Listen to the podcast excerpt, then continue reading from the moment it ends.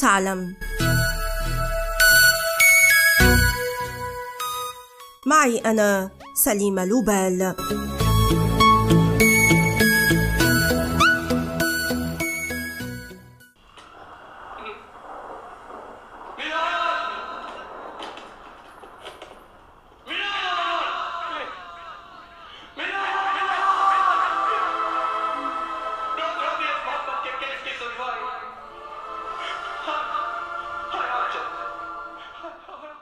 كثيرا ما شاهدنا شاروخان يبكي لكن هذه المرة لم يكن النجم الهندي يمثل بل ذرف دموعا حقيقية فرحا بإطلاق سراح ابنه بعد ثلاثة أسابيع من إلقاء القبض عليه. في الثاني من أكتوبر الماضي وأمام كاميرات التلفزيون ألقت الشرطة الهندية القبض على ريان خان نجل شاروخان البالغ من العمر 23 عاما على متن باخرة في مومباي. ورغم أنها لم تضبط معه أي مادة غير قانونية تدينه إلا أنها اتهمته بالاتجار بالمخدرات لتتحول القضية إلى عاصفة سياسية في الهند. اعتبر نواب معارضون العملية استهدافا للمسلمين لإرضاء القوميين الهندوس في السلطة كما تحدث محللون عن مضايقات لشاروخان ومحاولة للنيل منه.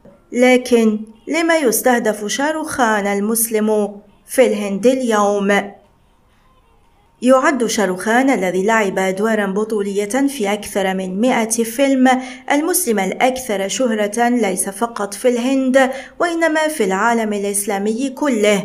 ويعتقد بعض المحللين أن زواجه من هندوسية لا يروق للمتطرفين الهندوس كما أنه يجسد ومن خلال أفلامه فلسفة الحب والتسامح ومناهضة الكراهية. ويكفي النجاح الذي حققه فيلمه اسمي خان وأنا لست إرهابيا. الذي تناول فيه موضوع الإسلاموفوبيا في 2010 تعد بوليود التي تنتج في المتوسط نحو ألفي فيلم سنويا سلاحا ناعما وهو ما لم يغفله رئيس الوزراء الهندي ناريندرا مودي. لقد استقبل العام 2019 ممثلي الصناعة السينمائية وبينهم شاروخان وطلب منهم أن يضعوا أعمالهم الإبداعية في خدمة الأمة.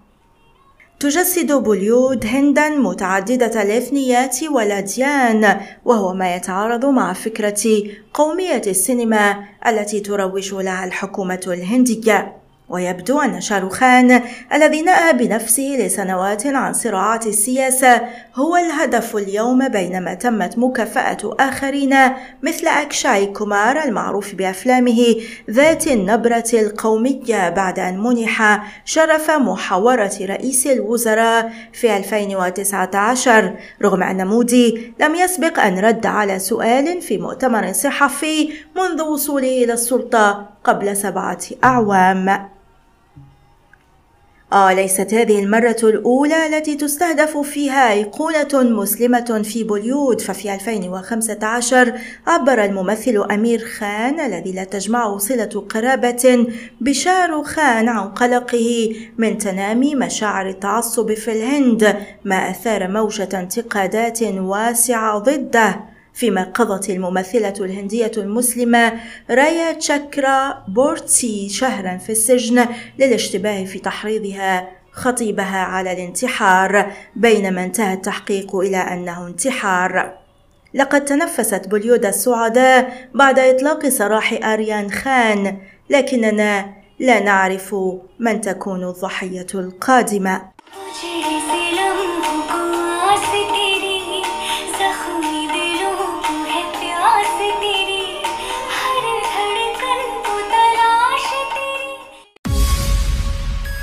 والآن إلى اللقاء مع حلقة جديدة من بودكاست هل تعلم؟